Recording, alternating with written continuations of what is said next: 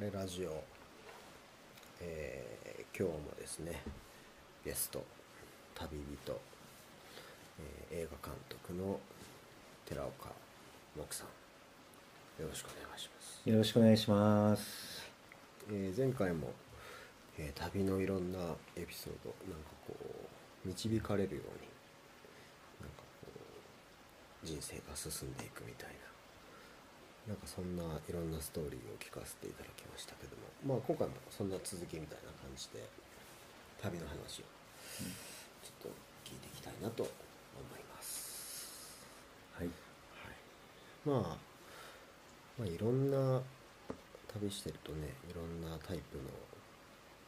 まあことがあると思うんですけど、えーまあ、例えば、ね、南極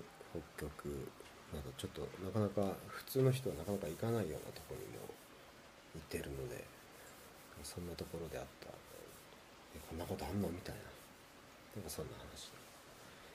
聞けたらと思いますけど。いかがでしょはい。北極圏の方ではですね、ううんあのオーロラを撮りに行ったんですよね。へえオーロラのもう大爆発するような現象が起こるはいはいのを目指して。はいへである日、あ今日はいい感じじゃないオーロラえって言っうんて、で現地のドドライバーうんうんに車を出してもらってうんはい連れてってもらったのが凍った湖の真ん中、で、ん空もすごくいい感じで、うんうんうんで撮影、まあ、ちょっと撮影軽く撮り始めてはいで湖のほとりにくる道路があるんですよねはい大き大きい湖だからあの遠くにはいはいはたまに車が通るんですけどヘッドライトが邪魔なんですよねそのさ撮影に、いなるほどほうほうほうほまあ、そういう状況でこう撮ったんですけど ううんでいよいよこうオーロラが爆発するぞっていうその時,、うん瞬時にですねはいドライバーが車のと扉をバタンと閉めてはいその瞬間に「しまった!」って言ってるんですよねほうほうねどうしたのって聞いたら「インロックしちゃいました」鍵を中に忘れたまま車をロックしてしまっうわそれはなかなかですねたなんかマイナス40度ですよ気や温がやばいねマイナス40度の中でええ車に入れない状況になってしまってどうしたんですかもう生きるか死ぬかで撮影どころではないからもうそうだ車のドアをこうなんとか開けようとしてみたりでたまにむ向こうの道路にヘッドライトが見えると「おーい!」ってさっきまで邪魔だって言ったヘッドライトが今度出せてくれっつって が「助けてくれ!」って言ったけどこっちはまあ真っ暗な湖のう真ん中んで気づかんよね気づかないでも何台目かの車が湖の中入ってきてうんおう近づいてきてへでもう一人のカメラマンがヘッドライトでチカチカやっててくれてえはいはいはいはいはいで気づいてきてくれへえてでうん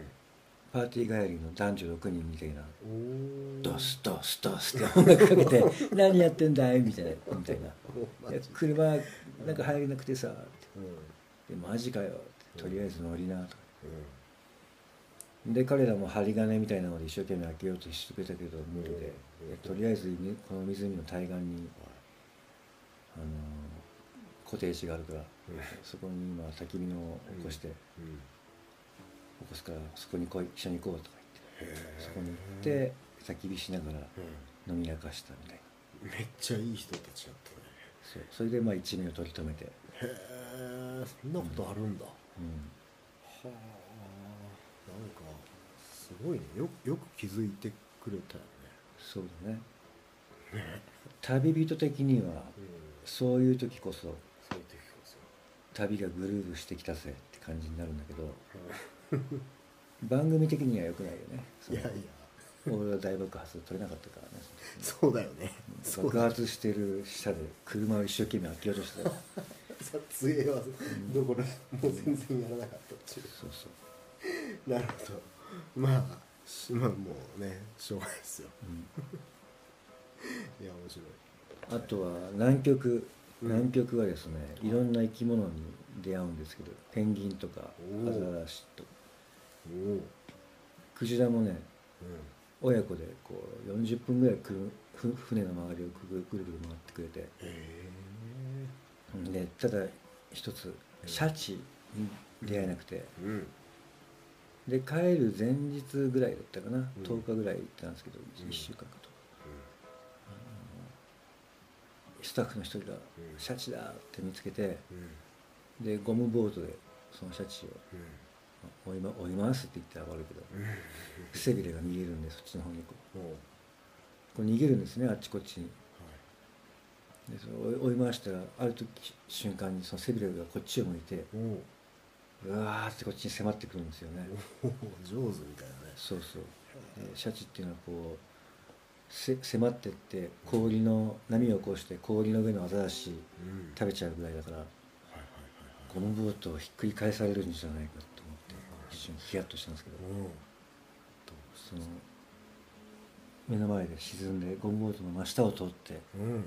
通り抜けていきましたけどね巨大なシャチが真下をすごいねちょっとゾクッとしましたねその瞬間もねそれは良かったよねよく避けてくれてっていうそうだまねあそんな攻撃的じゃなかったのかうんそうだね、うんうん、南極は本当そのペンギンとかうん人を恐れないんですよねあそうなんだ全然あのえそうなんだうん人間が怖いものっていう情報がないというかあそういうこと人が行ってないから住んでないからね、へ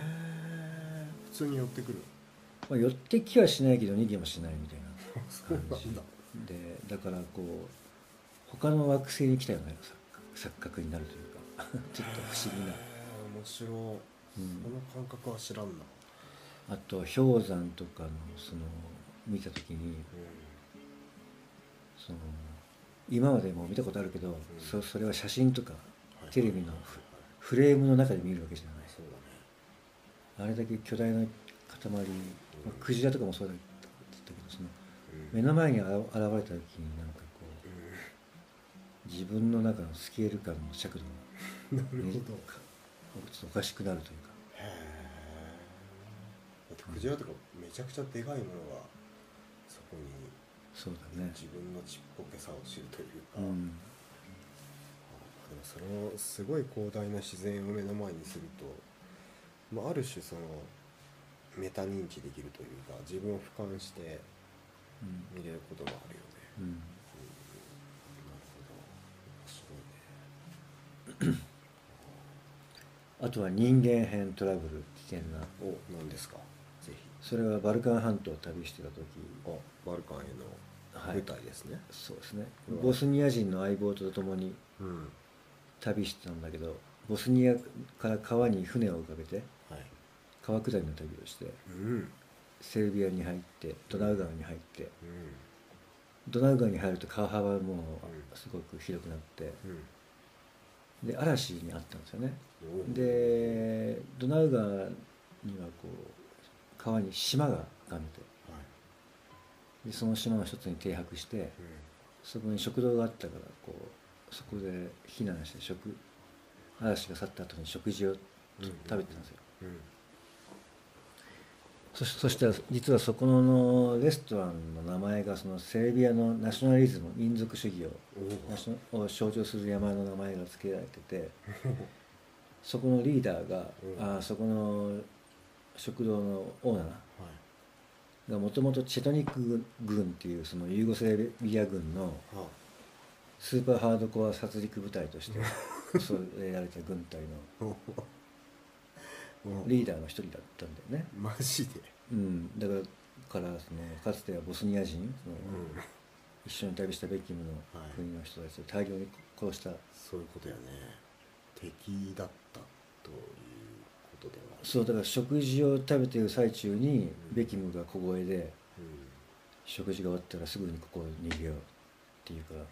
どうしたって言ってそまあそういうこと気づいてたんだでだったんだけど結局そこに2泊してうん 結構いたね酒酒を飲み続けたっていうなん結構いたんだね結局、なんでそうだったそれはね、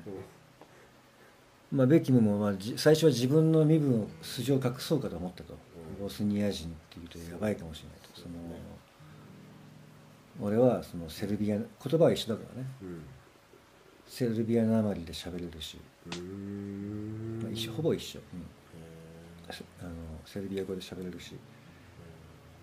言ったんだけど、まあ、結局、まあ、自分はボスニア人でで正直に言ってで、まあ、すぐに逃げてたいあの逃げあの立つと逃げたように思われるからとうんうん言って意地を張って飲み続けたとい うなるほどそれは逆にこう制したというかうん、うん、良かったということですね、そう仲良くなったの結構そこの人たちと、まあそこそこねうんでも最終的に3日目の朝に早朝にもうここに出ようっつってベキムがもそうね うだから俺以上にベキムの方がうん相当精神的なこまあそうだねうねいろいろあったんだと思うよ、圧迫というかへうんでもそういうトラブルはもう旅ーのまパあパート・オブ・イットそう旅の一部というかそうだねまあ絶対何かしらあるだから逆にそういうことがあるとうんちょっとこうワクワクしてくる時があるともんねいうか、なんかこう旅の魅力は未知との遭遇というかねうんその自分が思いもよらないことがなんか起きたりするのがうんでさあどうするっていうのが旅の面白さだから多分今の日本での日常生活でもうん何かトラブルがあった時に多分感じ方がもし旅してた場合としてなかったら違うんじゃないかなと思うんだよね、そうだねうん、それをこうう受け入れるという すごい大事な経験ですよねか、うんいろんなことが。うん、なるほど。まあいや相変わらずうん独特な話だね。やっぱ僕の話は。そうですかはありがとうございますい、いやじゃあまあ今度はこの先のうん未来の話でもうんちょっと聞,、聞いてみようかなと。今後の予定はですねうん。どうしますか。 9月の末にうん。トルコに一応行く予定になってるんですよねおと言いますと。うん、トルコこ今回これは招待されてて渡航費も滞在費すごい。9月からうん3ヶ月後。もなのかな、これはどういうはいきさつの話かっていうとうん。うんこの話のいきさつはその前回インド行った時そのガンジス川の前で座ってた時に同じげとこに泊まってたうんうんトルコ人おはの映像作家いがいて出出会会っっててたまたま偶然そうでミュージシャンでもあってよく俺とセッションしたりうーんあとインドではインドの音楽のうんドキュメンタリーを撮ってたのかなその時あその人うんでその彼からこの間の3月うんうん56年ぶりにメールが来ておう「元気?」でイインドの作品は作り終わってうん今地元自分のイスタンブールに帰ってきてうんで今やって新しいプロジェクト長年の夢だったうんうんプロジェクト映像作品うん取り掛かることができたんだと準備ができたとはいでそれは地元イスタンブールのうアンダーグラウンドのみ音楽し音楽シーンん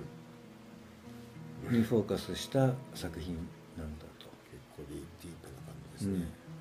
今その地元のトルコのバンドだけじゃなくてミュージミュージシャンだけじゃなくてうんロシアから逃げてきたミュージシャン、うんシリアから逃げてうんきたミュージシャンうんたちが集まってすごくおー面白いそうねシーンができているらしいんだけどで彼らを紹介ししていくのうんにうん彼らを訪ねていく旅人とし旅人うんが彼らを訪ねていくようにしたいと、うんなるほどストーリーとしてうもうんん、ラインをつないでいくいろんなミュージシャンのはいはいその旅人役にうんお前をやお前にやってもらいたいとその旅人役を もうまさかの出る方だそう今までは撮る方だったけど出る方でなんとえ俳優デビューですかう面白そうじゃないですかーんなんで俺が選んだのって聞いたらうれはもう選んだんじゃないんだともうお前ありきで考えてるんだそこまで言っても断るに断れないそうだね 正えそれはじゃあそのえっ、とインドで会った時に、直うんもうその時にこの構想が湧いてたんですその彼の中にはもうその時からあったのか分かんないけどね木ありきってことはそのインドで旅してた木を見て、そういうことらしいよこいつを主人公にして何ねかをえしたいって思ってたんだろうね本当にもうびっくり面白いねうんまさかの展開旅人役で結構ディープなとこ行くんだろうねそうだろうねねえうんだっていやだって今のトルコなんてもう多民族国家みたいになってるだろうしね政治的にもまあいろいろこう不安定なところもあるけど楽しみですねうん楽しみです9月から9月はいじゃあまあどれぐらいです1ヶ月ぐらいトルコに1行くヶ月ぐらいはかかると思うんだけど撮影で、ううんんまあどうなるかはまたそうですね、うんまた実際、まあ、それがどんな形で作品になっていくのか楽しみじゃないですかうそのんそうだね後は今日本帰ってくるまたインドに寄れ寄っていければいいなとは思ってますけいいですねどね北の方ですかうん、うん、またボアじゃなく南てに南にそれはもう導かれるかのまもしかしたらゴアにたどり着けるかもしれないしにそうだねもしかしたら、またヒマラヤの方行ってるかもしれないし、それも行ってみてうん、またガンジス川リシケシュのガンジス川に座りたいですね、まあ川と一つになって、う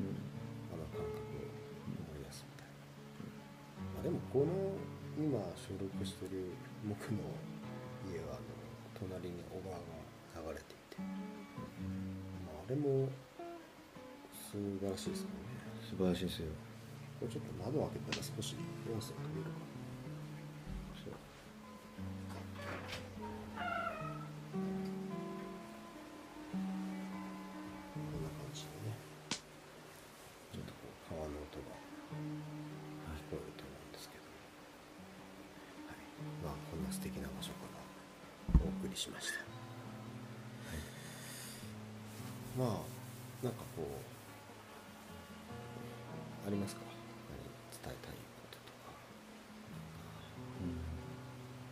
ととか特にないそうですねOK ですじゃあまあとりあえずあの YouTube であのバルカネをね見ていただいてはあい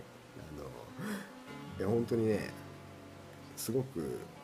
深いし旅が好きな人にはぜひ見ていただきたいしねあの魅力的な映像作品になっていてあの音楽もねすごいあの知り合いなのかうんな音自とうんレイレイちゃんなんかものすごい素晴らしい音楽を、あのつけて全部編集もあれ僕やってんだよね、うんうん、バルカン半島でやったうんまあ日本で仕上がったんだけどあそうなんだ、うんまあそんな素敵な映像をぜひ見ていただきたいので、はいこういう感じでいろいろと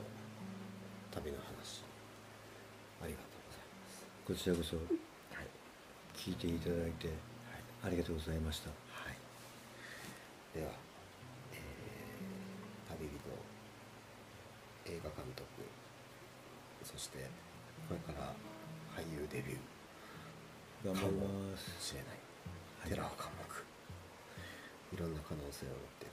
えー彼まあいろんな生き方がありますよというね素晴らしい指標なんじゃないでしょうかということでありがとうございましたお疲れ様でした